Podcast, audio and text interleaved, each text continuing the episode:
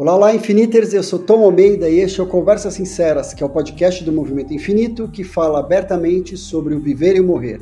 Toda semana eu vou ter uma convidada ou um convidado que vai nos ajudar a atravessar de uma maneira mais natural possível os processos de envelhecimento, adoecimento, terminalidade, morte e luto. Nós seguimos aqui com as conversas que aconteceram no segundo Fórum de Cuidados Paliativos, organizado pela Casa Paliativa, onde eu tive o privilégio de apresentar e moderar as apresentações. O evento promoveu um espaço de troca entre pacientes, familiares, cuidadores, convidados e, ao mesmo tempo, possibilitou aos profissionais de saúde o aprendizado pelo olhar do paciente. A conversa de hoje foi incrível e nos trouxe muitas informações super relevantes. Falamos sobre interações medicamentosas com a Márcia Pauferro. Vamos ouvir?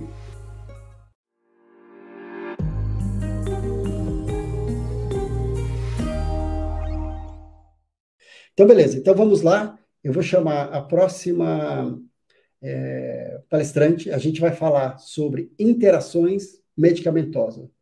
Ela é a Márcia Palferro. Ela é farmacêutica formada pela USP, especialista em farmácia hospitalar, qualidade e segurança no cuidado do paciente, ao paciente, gestão estratégica em EAD, mestre em bioética, atua em farmácia hospitalar há mais de 20 anos e há mais de 10 anos no ensino superior é farmacêutica concursada na rede hospitalar da Prefeitura Municipal de São Paulo e membro do Comitê de Ética de Pesquisas da Secretaria, Municipal de Saúde de São Paulo. É produtora do canal YouTube, YouTube Prof, Prof. A Márcia Palferro.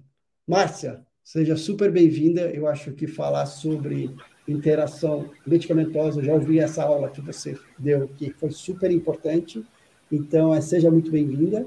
Eu vou pedir só para você fazer sua descrição e começar sua fala. Agora a gente está com 600 Obrigada, pessoas. Tom. Vocês estão Seja me ouvindo bem? Sim. Para mim está dando eco, mas se para vocês não estiver, está ótimo. Não, está funcionando bem. Tá. Então tá perfeito. Tive um probleminha aqui com o equipamento, tive que partir para o plano B, mas o importante é que vocês estejam me ouvindo bem e a gente consiga apresentar. É sempre um prazer aí poder participar.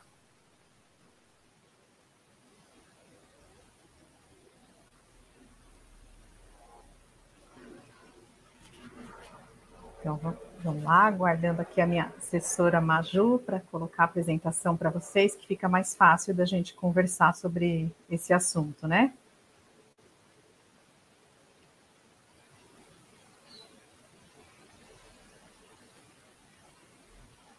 Para mim aqui está pequenininho, deixa eu ver se eu consigo deixar maior. É, eu acho que a Maju está arrumando isso. Ah, tá. Acho que agora está indo para a tela.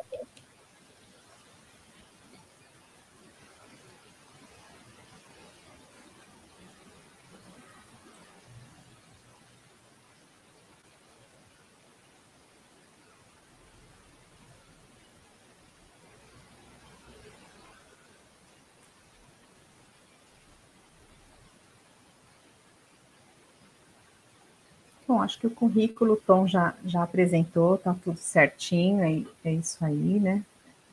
Vamos para a palestra em si, né? Então, interações medicamentosas, né? Um nome difícil, né? Então, vamos tentar entender um pouquinho sobre o que, que é isso, né? Passar aqui para vocês o, o cronograma, né? A agenda da nossa apresentação. Então, a gente vai partir de uma definição, tentar explicar se isso é bom ou ruim, e depois vai dar alguns exemplos, algumas situações. Bora lá, pode passar o próximo. Então, vamos começar falando o que é a tal da interação medicamentosa, né? Na realidade, quando a gente toma um medicamento, qualquer substância química, né, que a gente colocar no nosso organismo, ela vai sempre alterar ou interferir no efeito de outras substâncias que a gente esteja utilizando de forma concomitante ou simultânea. Então, o remédio ele pode ter efeito alterado na presença de alimentos, de bebidas, de ervas, de suplementos alimentares, basicamente qualquer substância que a gente ingerir, porque os alimentos, as bebidas, tudo isso também contém substâncias químicas e todas elas vão estar juntas lá no nosso, nosso organismo agindo. Então, vamos ver o que, que pode acontecer. Próximo. Então, será que a interação é sempre alguma coisa ruim? Né? Para começar, Existem aquelas que são as desejadas e aquelas que são indesejadas. Muitas vezes a interação é desejável, pode melhorar o efeito do medicamento, e outras vezes é indesejável, porque pode cortar esse efeito ou fazer com que o medicamento se torne muito tóxico para o nosso organismo. Então, vamos ver alguns exemplos. Então, interações indesejadas, aquelas ruins, aquelas que a gente não quer, quando aumenta os efeitos colaterais. Todo remédio, infelizmente, ele não age só no lugarzinho que a gente quer para aliviar aquela dor, para curar aquela doença. Infelizmente, ele altera o funcionamento do organismo como um todo. Então, às vezes, uh, aquela outra substância ela vai aumentar esses efeitos indesejados. Outras vezes, ela pode cortar o efeito do medicamento. Então, alguns exemplos que a gente tem. Quando a pessoa toma um anticoagulante, que é um remédio para afinar o sangue, para evitar a formação de trombos, de coágulos, e ela associa com um corticoide, que é um tipo de anti-inflamatório bem forte, ele também não é só anti-inflamatório, serve para outras coisas, pode aumentar o, a chance de sangramento. Então, pode afinar demais o sangue e a pessoa ter um, um sangramento indesejável, que não é isso que ela quer. Outro exemplo bem comum é o uso de antibióticos, que são remédios para combater infecções, e anticoncepcionais. Às vezes a mulher já faz uso de anticoncepcional de rotina e ela precisa tomar um antibiótico, está com uma infecção urinária, algum problema, e ela esquece de comentar com o médico que ela faz uso desse anticoncepcional. Aí o que, que pode acontecer? Ela pode engravidar nesse período, porque o antibiótico corta o efeito do anticoncepcional. Então é importante ela saber que durante o uso desse antibiótico, por exemplo, ela vai ter que usar algum outro método de prevenção de gravidez adicional, não só o anticoncepcional. Também quando a pessoa associa álcool com calmantes. O álcool, basicamente, ele interfere em muitos medicamentos. É totalmente indesejável que você associe bebidas alcoólicas com qualquer medicamento, mas com os calmantes, de modo particular, que é um remédio que deprime o sistema nervoso, isso pode ser muito grave. A pessoa pode até entrar em coma. O próximo. Então, interações desejadas, tá? Às vezes é uma interação desejada que o próprio médico associa vários medicamentos para obter um efeito melhor. Então, eles agem em conjunto para combater a doença ou sintoma que a gente quer combater. Como exemplos, é, as pessoas que têm pressão alta, elas costumam usar mais de um antipertensivo. Às vezes, elas associam um antipertensivo com um diurético. Então, esse remédio que vai ajudar a diminuir a pressão, ele é associado com um remédio que tira a água do organismo, que também acaba tendo como um efeito a diminuição da pressão arterial. Então, às vezes, o próprio médico faz essa associação para obter um resultado melhor. Os quimioterápicos contra o câncer. Geralmente, a gente ataca o câncer com vários medicamentos ao mesmo tempo, que é uma chance maior de combater aquele câncer de forma mais rápida e eficiente os coquetéis também para combater o vírus da AIDS, o HIV. Também se associa a vários medicamentos, porque ele é um vírus com alta taxa de mutação. Mas a chance dele ser mutante contra três ou mais medicamentos é muito pequena. Então, a gente aumenta o benefício, a chance do, de combater o vírus quando a gente associa, geralmente, três remédios antirretrovirais. Então, essas são interações desejadas. E que tipos de, de interações a gente tem, assim, a, a grosso modo, tentando simplificar aí a parte farmacológica, né? Porque eu sou farmacêutica, para mim é uma maravilha, mas para quem não gosta é complicado entender essa parte química, né? Então eu vou tentar simplificar da melhor forma possível. Então, a gente tem dois tipos de interações, umas que são as chamadas farmacocinéticas, que elas interferem no caminho que o medicamento percorre até ele chegar lá no nosso sangue e fazer o, o, efeito, ele percorre um, um, longo caminho aí que eu vou explicar, e outras que são farmacodinâmicas. Na verdade, essas substâncias elas competem pelo mesmo alvo que o medicamento. Então vamos lá que eu vou explicar melhor. Então, o que, que são essas farmacocinéticas que interferem no movimento que o organismo faz dentro do nosso organismo? Elas podem interferir na absorção, então, elas dificultam ou aumentam muito a absorção daquele remédio. Então, vai entrar mais remédio no nosso organismo. Quando a gente ingere um comprimido pela boca, ele passa por um processo de, de se quebrar, de se dissolver no nosso estômago. Geralmente, ele vai ser absorvido lá no intestino. Se outras substâncias atrapalham essa, essa absorção, fazem como se fosse uma barreira, então menos remédio vai entrar no seu organismo. Ou se elas facilitam, um excesso de remédio pode entrar no seu organismo.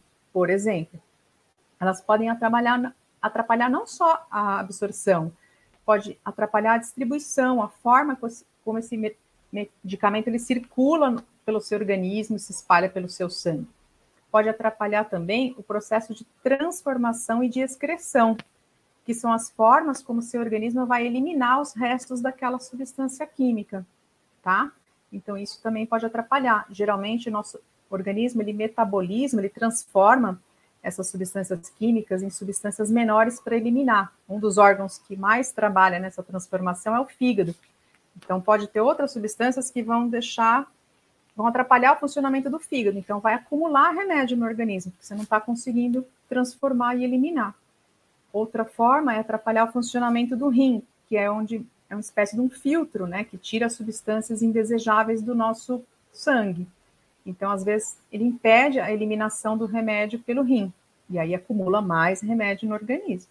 Então, são formas de interação farmacocinética que atrapalha esse caminho do organismo com o medicamento. O próximo. Então, aqui tem exemplos de, de, dessas alterações que eu falei. Então, por exemplo, um remédio, alguns remédios como captopril e a metildopa, que são remédios de pressão, eles têm a sua absorção diminuída na presença de alimentos. Então, é melhor ingerir de estômago vazio, uma hora antes de comer, pelo menos, ou duas horas depois. A isoniazida, que é um remédio de contra a tuberculose também, ela tem que ser absorvida de preferência com o estômago vazio. É, remédios que precisam de outras substâncias para melhorar a absorção. O ferro, né? Pessoas que estão com anemia, que precisam tomar, por exemplo, sulfato ferroso, se tomar junto com um suco rico em vitamina C, um suco de laranja, por exemplo, ela vai absorver mais ferro. Agora, se ela tomar esse ferro com leite ou chá, ela vai atrapalhar o efeito do ferro uma distribuição reduzida. Quando você vai no dentista, geralmente ele associa o anestésico que ele vai pôr na sua boca com uma adrenalina, que vai fazer com que aquele anestésico fique mais tempo lá na sua boca e faça mais efeito. Ele tem aqui dar menos injeções, por exemplo. Quando diminui a transformação, quando você associa um calmante e um remédio para proteger o estômago. Então, você nem imagina que você, só porque está uma dorzinha de estômago e tomar lá um, um, protetor gástrico, vai interferir no efeito do, do calmante. E aí, você faz com que aumente o efeito do calmante, porque você não consegue eliminar ele tão bem do organismo, ele se acumula no organismo. Pode passar o próximo. E as interações farmacodinâmicas? As farmacodinâmicas são aquelas que competem pelo mesmo alvo dentro do nosso organismo. Então, o remédio para agir nas nossas células, aqui tem um desenhinho, é como se fosse uma espécie de tomadinha, e ele tem o buraquinho certo para encaixar lá na célula. Só que as células têm alguns tipos de, é, de receptores, não são vários. Às vezes, vários remédios, várias substâncias químicas se ligam nesses mesmos receptores. Então, eles competem entre si alguns remédios vão ligar na mesma tomadinha que outro, impede o outro de fazer efeito. Ou ele vai aumentar a, a, corrente que passa naquela tomadinha e vai aumentar o efeito. Então, pode ser o efeito sinérgico, quando aumenta a corrente que passa na, naquela tomada, vamos dizer assim, ou antagônico, quando bloqueia. Então, você ligou ali como se fosse uma tomadinha estragada, que não funciona, e aí o remédio não consegue acessar aquela tomadinha, não consegue fazer o efeito. Mais ou menos essa ideia. E aí, exemplos desse tipo de interação, que competem pelos mesmos alvos nas nossas células. Os remédios para arritmia e os remedinhos usados para asma. É muito comum esse tipo de associação. Um, um combate o efeito do outro, porque os dois se ligam na mesma tomadinha. Um estimula essa tomadinha e outro bloqueia. E aí você não vai ter nem o efeito antiarrítmico e nem o alívio da asma, que seria a broncodilatação. A morfina, quando você associa com outros derivados de morfina, às vezes eles também competem pelas mesmas tomadinhas e um atrapalha o efeito do outro. Então, quando a gente associa analgésicos, geralmente a gente associa de classes diferentes. Se a pessoa está tomando uma morfina, um tramadol, não faz sentido ela associar com outro remédio daquela mesma família, derivados de morfina. Geralmente a pessoa vai usar um derivado de morfina e outros remédios de outras classes que vão aumentar o efeito analgésico, porque eles agem em outras tomadinhas do organismo e não na mesma. O anticoagulante, quando é usado com anti-inflamatório, aumenta o risco de sangramento. Remédios para pressão, antihipertensivos e descongestionantes nasais, que a pessoa toma ocasionalmente no momento de gripe, de nariz entupido. Mesmo aqueles de pingar no nariz, eles aumentam a pressão arterial se a pessoa usar em grande quantidade. Então, vai prejudicar a pressão da, da pessoa que já está com pressão alta. Um antialérgico, mais um sedativo, que é um calmante, mais álcool, você pode levar até a coma, porque são três substâncias que deprimem o sistema nervoso central. Então, é muito perigoso o uso de álcool associado a esses medicamentos, tá? Vamos para o próximo. Outra coisa que também acontece muito, às vezes a pessoa não sabe, porque ela toma o remédio, ela compra por nome de marca, né? Então, às vezes ela não presta atenção no que tem na composição daquele remédio. E é muito comum que remédios de marcas diferentes possam ter os mesmos componentes. Às vezes a pessoa está tomando um remédio para gripe que contém um analgésico, um antialérgico e um descongestionante. Aí ela vai tomar um remédio para enxaqueca que também tem um analgésico. E alguns analgésicos, eles têm uma dose máxima que pode ser tomada por dia. Acima disso, pode ser muito tóxico para o organismo. Quando você pesquisa é, junto aos centros de intoxicação nacionais, você vai ver que o remédio, um dos remédios que mais causa intoxicação é um analgésico super comum de venda livre, que é o paracetamol. Mas ele está presente em muitos outros medicamentos, tá? Então, a pessoa acaba tomando ele em duplicidade. E aí, ela não só aumenta o efeito desejado, como ela aumenta a chance de reações é, não desejadas, de causar intoxicações. E esses remedinhos para dor, eles não são inofensivos, eles podem agredir nosso rim, nosso fígado, quando utilizados em excesso. Então, além de não resolver aquela dor como deveria, ele ainda pode te trazer outros prejuízos em outros órgãos. Então vamos lá para o próximo. Também tem uma ideia popular de que aquilo que é natural não faz mal. Será? Eu sempre dou um exemplo. Se fosse assim, picada de cobra, de, de aranha, não matava ninguém, né? Porque é bem natural, né? Um veneninho natural ali que pode matar em poucos segundos ou minutos. Então, as coisas que vêm da natureza, elas também são tóxicas. Se você for ver aí ao longo da história, vários imperadores, pessoas famosas, já foram envenenados com suquinho de, de ervas, umas sementinhas lá que esmagaram e colocaram na comida do cidadão lá e, e deu ruim, morreu mesmo. Então, o produto natural, ele mata sim.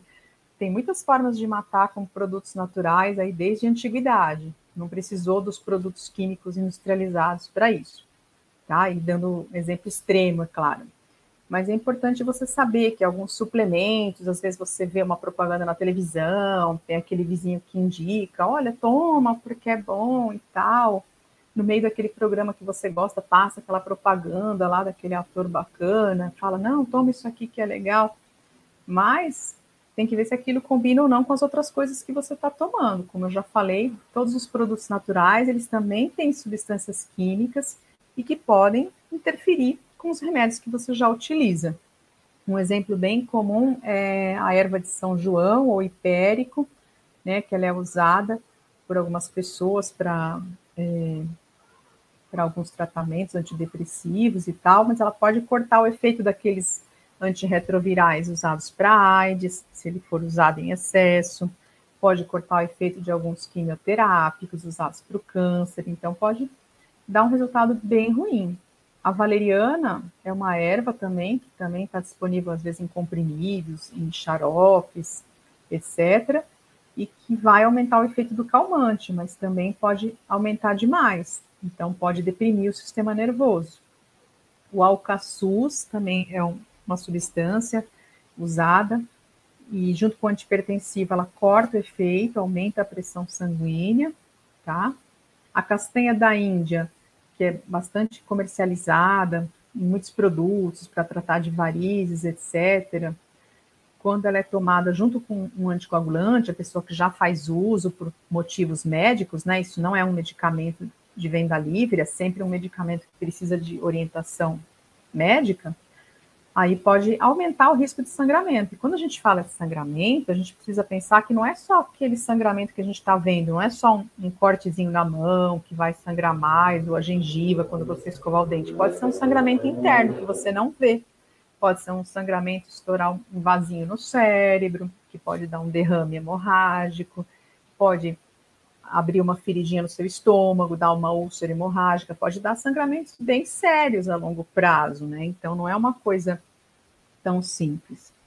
A espinheira santa é uma erva também que não deve ser associada com imunossupressores, remédios usados por pessoas que fazem transplantes ou mesmo tratam de leucemia, e ele pode cortar o efeito. A ginkgo biloba também é um estimulante muito divulgado aí na mídia, ela aumenta o efeito dos antidepressivos e corta o efeito de anticonvulsivantes. A pessoa, então, que tem um problema de, de convulsão, de epilepsia, pode ser prejudicada com o uso de um remédio desses, né?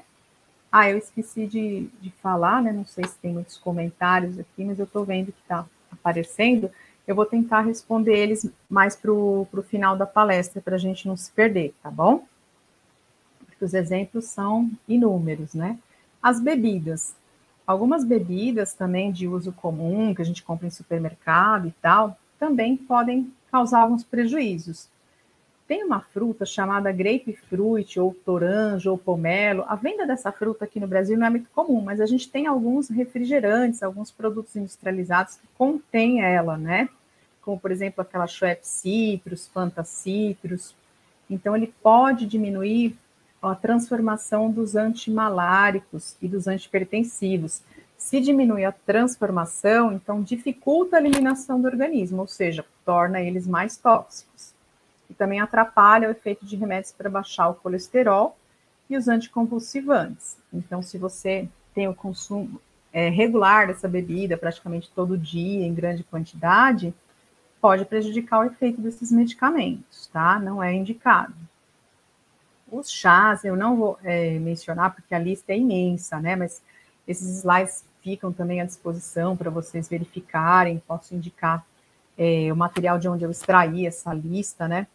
O chá, geralmente, ele é bem diluído, porque você vai usar uma partezinha da erva e diluir uma quantidade grande de água. O problema é quando você toma muitas xícaras por dia, de três, quatro xícaras por dia, um litro daquele chá, e todo dia, todo dia. Aí pode realmente interferir no medicamento. Mas assim, é, você tomar um chá esporadicamente, né, é, desencana, não é isso que vai é, alterar o efeito do seu remédio claro que se você souber que essa substância ela atrapalha um pouquinho, o ideal é você espaçar, tipo, não toma o seu remédio com aquele chá, toma remédio sempre com água. Aliás, na dúvida, sempre o remédio com água, que é o único líquido assim que, vamos dizer, não interfere com a ação do remédio, nem aumenta nem diminui. E aí deixa para tomar um chazinho uma hora depois, tal, dá um intervalinho, faça isso. Na dúvida, tá bom?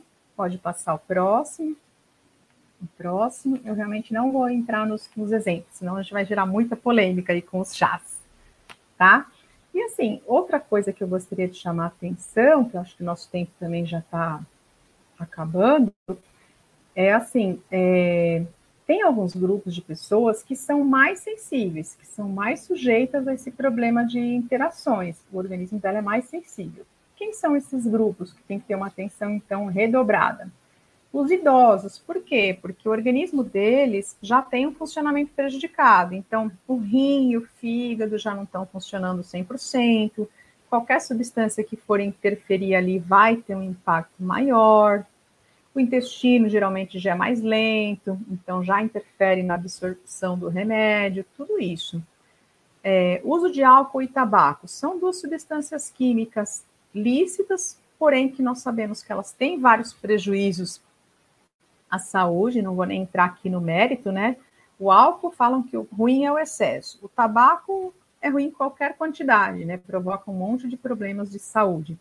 E quando eles são combinados com os remédios, eles vão ajudar a potencializar ou diminuir a ação de uma série de tomadinhas ali do nosso organismo. Então, predominantemente aquelas interações farmacodinâmicas, elas vão interferir no alvo do remédio, ou vai aumentar muito o efeito, ou vai inibir o efeito, como a gente já deu vários exemplos, né, do caso do álcool associado com antialérgico, com sedativo. E o tabaco ele também atrapalha muito o efeito dos remédios. Então, se a pessoa fuma, é, não é uma coisa legal, ela já deveria, de alguma forma, tentar parar, procurar uma ajuda médica para isso. Se ela não conseguir eliminar 100% é, e ela está fazendo uso de vários medicamentos, de uso contínuo, começa a repensar esse hábito, tentar diminuir os, um pouco a ingestão do cigarro e pelo menos espaçar, não tomar o cigarro junto com o remédio, em horários distantes. Pelo menos você evita um pouco esse, essa interação, tá bom? As doenças renais ou hepáticas também, assim como o idoso tem o rim e o fígado funcionando devagar, a pessoa que já tem uma doença nesses órgãos, ela também vai estar muito mais sujeita a uma interação, um remédio, uma substância que interferir nesses órgãos.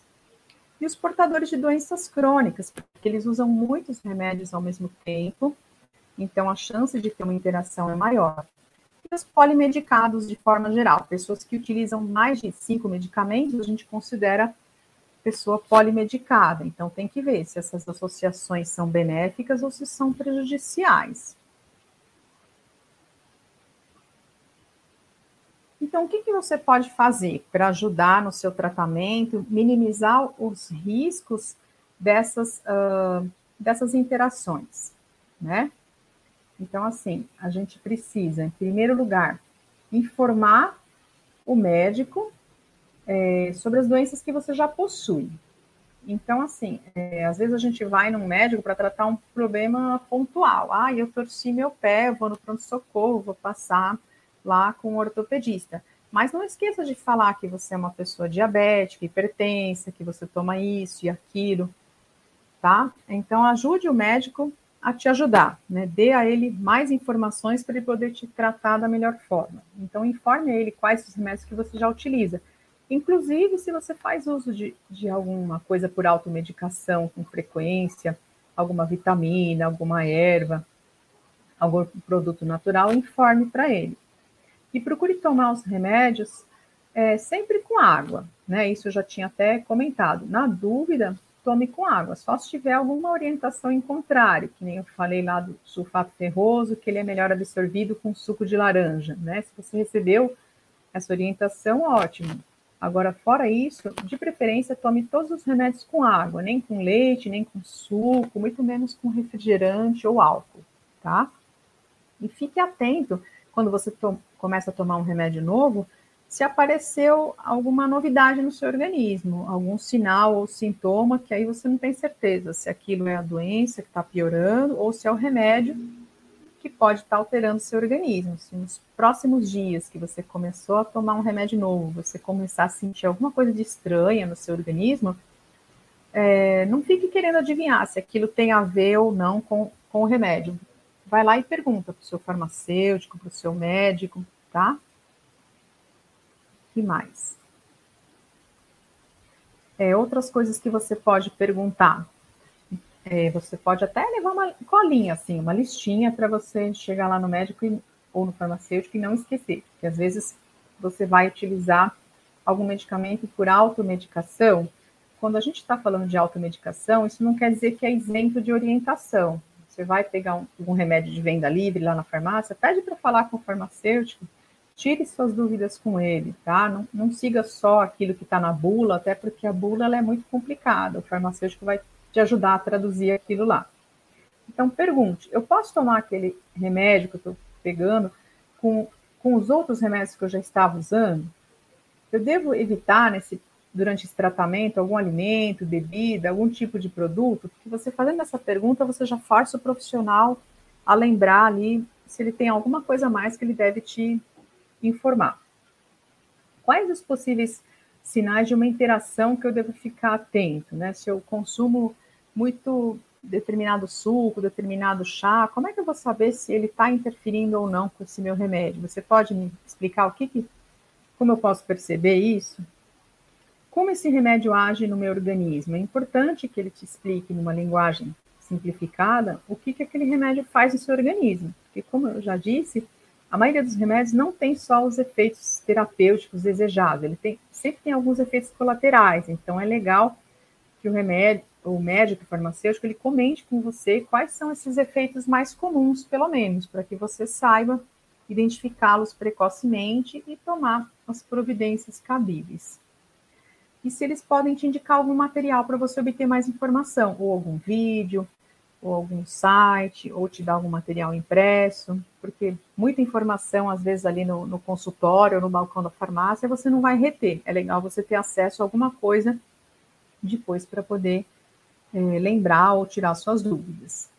Próximo. Outra coisa, é, sempre vale a pena você ler o rótulo e ler a bula, né? Apesar dela ter uma linguagem complicada, sempre alguma coisa você vai conseguir extrair dali e entender. É que o brasileiro, de modo geral, ele não gosta de ler rótulos, nem manuais, nem nada, né? A pessoa compra o aparelho novo, liga lá na tomada, começa a apertar um monte de botão, aí depois que deu ruim, aí que vai ler o manual, né? Então, não, não vamos fazer dessa forma com o nosso organismo, né? Vamos tentar é, o rótulo, ler a bula. Pode ser que o profissional esqueceu de, de, de dar alguma informação, ou você também não comentou que tomava outros remédios. Então, lá na, na bula, você vai ver lá que, poxa, esse remédio aqui tem interação com aquele outro lá que eu estou tomando. Então, volta lá no, no, médico, conversa com ele, vê se não pode trocar, fazer algum ajuste. Nem toda interação ela é proibitiva, tá? Às vezes, só uma questão de ajustar um horário, não tomar os dois produtos no mesmo horário, mas quem vai poder te responder isso é o profissional de saúde, de preferência sempre o médico ou o farmacêutico. Mas dá uma olhadinha lá, veja se as indicações correspondem ao seu problema, para que, que o remédio serve, o modo de usar, como você deve tomar, que vai fazer toda a diferença. Às vezes, na própria bula já fala se é melhor você tomar de estômago cheio, se é melhor de estômago vazio se aquele remédio é melhor tomar de manhã, ou se é melhor tomar na hora de deitar, tudo isso também vai ajudar o seu organismo a tirar o melhor proveito do remédio. Quais são os principais efeitos colaterais, então, para você saber quais os efeitos que podem aparecer nos próximos dias, que podem ser um sinal de alerta para você é, recorrer ao médico, fazer algum ajuste como reduzir o risco de interações, às vezes na própria bula dá algumas dicas, evite tais alimentos ou tais bebidas durante o tratamento, ali às vezes já tem essa, essa informação. E a conservação, né? O medicamento, via de regra, ele é uma substância química. Então, ele tem que ficar longe do calor, longe da luz, principalmente luz solar, mas mesmo luz artificial, assim, não é, não é legal ele ficar exposto direto. E umidade. Muita gente tem mania de guardar no armarinho do banheiro, na cozinha, que são lugares quentes e úmidos, são os lugares mais inadequados para a guarda de medicamentos. Então, procure um lugar que não seja úmido, que seja seco, é, escuro e, é, e fresco, né? Não necessariamente a geladeira, tá? Remédios para guardar na geladeira, só aqueles que são recomendados sob refrigeração mas não pode ser o lugar mais quente da casa, não pode ser perto do seu fogão, por exemplo, né? Então, guarde dessa forma. E evite também o acesso fácil a crianças ou animais, né? Hoje em dia é cada vez mais comum a, a presença de pets aí na, em casa, né? E muitos remédios que são benéficos para o organismo humano, eles podem ser fatais quando ingeridos pelo gatinho, pelo cachorro e etc. Então, vamos guardá-los também num lugar de difícil acesso. Assim, a gente evita vários problemas, não só as interações medicamentosas. Vamos lá. É, onde você pode obter mais informações é, sobre intoxicações, e inclusive informações ao vivo, se você souber de alguém que ingeriu uma quantidade muito grande de remédio, né, seja intencional ou não intencional, né, no caso de uma, de uma criança, por exemplo, que pode ser uma ingestão acidental, que lugares você pode recorrer e que você tem acesso 24 horas. Então, aqui tem os telefones de três centros é, de intoxicação, tá? Que eles atendem em todo o território nacional. A ligação é gratuita, são números 0800. Eu pessoalmente testei esses números, liguei para eles, eles estão funcionando, né? E o próprio SAC, né, que é o Serviço de Atendimento ao Consumidor, geralmente ele está presente no rótulo ou na bula do produto, também pode te ajudar em algumas coisas, mas é que geralmente o SAC ele é horário comercial. E esses três centros de, de intoxicações nacionais que eu te falei, o Sistema Nacional de Intoxicações Tóxico-Farmacológicas, que é o Cinetox, o CIATOX, que é ligado ao Hospital das Clínicas da USP, e o Centro de Intoxicações da cidade de São Paulo, que é da Prefeitura de São Paulo, eles funcionam 24 horas e são números 0800, atendem no Brasil inteiro, tá?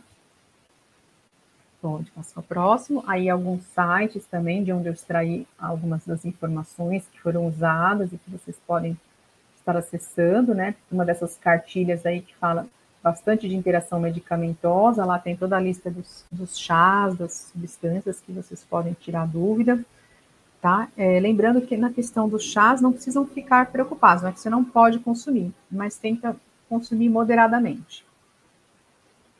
O que mais que eu tinha? Pode passar. Acho que aí as fontes consultadas, né? E também os meus contatos, para quem é, quiser manter contato com a gente, aí tem o meu, meu LinkedIn, o meu canal do YouTube, que é o canal Profa Márcia Palferro, é um canal que eu desenvolvo aí conteúdos de ética, saúde, cidadania e bem-estar. Quem quiser seguir a gente é sempre um prazer. Meu e-mail para maiores esclarecimentos, né? Deixa eu ver se a gente consegue dar uma olhadinha aqui é, nas perguntas. É, é, eu separei umas aqui. Márcia, Vamos lá, cheguei então, então. para ajudar com isso. Eu acho que a primeira que várias pessoas, acho que você passou, e as pessoas que querem muito, tem alguns pedidos assim, fala mais sobre o chás. Ah, entendi. Posso dar alguns exemplos? É, alguns exemplos para ajudar, porque assim, eu quero saber é, sobre o chá. É, é, então, primeiro eu queria que você desse uma geral, assim, alguns exemplos sobre o chá. Deixa eu ver se eu consigo abrir aqui, porque como a, a Maju já passou, talvez fique difícil de localizar aí o slide, né? Deixa eu abrir aqui no meu computador mesmo só para citar alguns exemplos, né? Então, Vamos lá, tem alguns que são bem é, consumidos, né? Por exemplo, chá de camomila, um chá bem comum, né? Ele aumenta o efeito sedativo e aumenta também o efeito de remédios anticoagulantes. Mas é aquilo que eu falei, não é que você precisa deixar de consumir o chá mas se você consumir, tenta dar um espaço entre o chá e o remédio, né? Então, toma o chá uma hora antes ou duas horas depois de ter tomado o remédio. É, tenta não consumir uma quantidade muito grande, então se limite a em uma ou duas xícaras por dia, tá? É que às vezes a pessoa usa bastante mesmo o produto, né? O café, por exemplo, né, em alta quantidade, ele diminui o efeito de remédios beta-bloqueadores, que são remédios que agem é, no coração, por exemplo, né? Então, pode interferir com, algum, com alguns remédios antiarrítmicos, né? Então, o que, que é um excesso de chá, quer dizer, de café? É assim, mais do que três xícaras daquela xícara pequena por dia, assim, já começa a ser um pouco preocupante. Eu sei que tem gente que consome bem mais do que, do que isso, né? Então, de repente, é legal você é, diminuir o consumo desses chás, né? você é, do café também, né? Então tenta é, limitar um pouquinho o consumo. Ou se você gosta muito de café, comece a substituir por aquele sem cafeína. É, o principal agente é, que causa efeitos colaterais geralmente é, é a cafeína. Então, algumas dicas assim relacionadas ao chás. Espero que eu tenha ajudado. Eu acho que sim, acho que talvez tenha mais curiosidade, mas acho que pelo menos o que é importante, acho que você trouxe algumas informações, as pessoas entenderem e vão atrás, né? Pesquisar, tipo, saber que não é inofensivo, pode ser, né? Isso. Aquela... Acho Exatamente. que tem alguns outros tocando aqui, ó. É, aqui, por exemplo, tem o ginseng, o, o, gengibre, o pessoal usa bastante, né, em sucos, em chás. Então, o gengibre, ele aumenta o efeito anticoagulante e aumenta o efeito dos hipoglicemiantes, que são os remédios usados para é, diabetes, né? Então, se você consumir em excesso, pode estar interferindo com os seus remédios. O ginseng, né, muita gente usa desses produtos que passam propaganda na, na televisão e tal, ele aumenta o efeito antidepressivo e o aumento do anticoagulante. Tudo que mexe com anticoagulante eu acho muito perigoso, né? Porque é aquilo que eu falei, às vezes o sangramento não é visível, né? E pode ter um prejuízo aí. Tanto se ele aumentar a chance de sangramento, né? Aumentar o efeito do anticoagulante, quanto se ele cortar. Porque a pessoa que toma anticoagulante, geralmente é por uma razão médica, né? Para prevenir ali a formação de trombos, de coágulos, às vezes para prevenção de infarto de trombose. Então, são sempre motivos bem sérios, né? Então é bom a gente estar atento. Acho que é isso. Perfeito. É, uma outra pergunta que surgiu aqui, mas eu vou ampliar, que ela tá, a Ângela está perguntando sobre os óleos essenciais, é, Ângela Leonel, óleos essenciais, né? Aqueles óleos essenciais. Então eu vou ampliar também a conversa, porque também, é, muitas vezes o paciente, ele também busca algumas, algumas é, terapias alternativas, holísticas, para complementar uhum. o tratamento então, assim, às vezes alguma massagem, algum óleo essencial, alguma outra coisa. É, fala um pouco sobre isso, é importante também estar atento, porque é uma complementar, holística, então às vezes vem toda essa áurea que é maravilhosa uhum. e que atrapalha também. É, eu acho muito válida essas terapias, porque elas podem, inclusive, reduzir o efeito do uso de substâncias químicas, que, como eu já disse, qualquer substância química que entra no nosso organismo, ela não vai fazer só o efeito benéfico, os efeitos colaterais. O que, que eu falo? É, não substitua, né? não abandone o seu tratamento tradicional indicado pelo médico por esse tratamento complementar ou alternativo. Converse com, com os profissionais, né? E veja se realmente aquele tratamento em especial que você está usando não vai interferir com o seu tratamento tradicional. Então, acho que é jogar aberto com os seus profissionais, né? Falar os produtos que você usa, né? E aí vocês poderem fazer as melhores escolhas, porque tem terapias que são super interessantes, né? Massagens, essas coisas podem diminuir bastante o uso de analgésicos, por exemplo, né? Então, acho que é muito válido, sim. Não é para abandonar, mas é para conversar, para a gente entrar num consenso de como usar isso da melhor forma. Maravilha. Eu acho que, obviamente, tem muito mais para ser falado sobre isso, mas eu acho que o que você trouxe, trouxe já muitas informações e principalmente a alerta. Uhum. Acho que é isso. As pessoas acham que estão levando alerta, de ficar alerta e pesquisar e ter bastante consciência sobre tudo que, é, que eu estou ingerindo que pode interferir né, no tratamento e na, na, na, ação dos remédios de forma positiva ou negativa. Então, isso, é isso que eu falo. Produtos de venda livre, eles não devem ser isentos de orientação. Né? Pode uhum. se automedicar desde que você tenha uma orientação de um profissional por trás. É Márcia, muito obrigado. Muito obrigado. Obrigada, viu? Obrigada pela oportunidade. Um beijo para vocês e parabéns pelo evento também. Muito obrigado. Até já.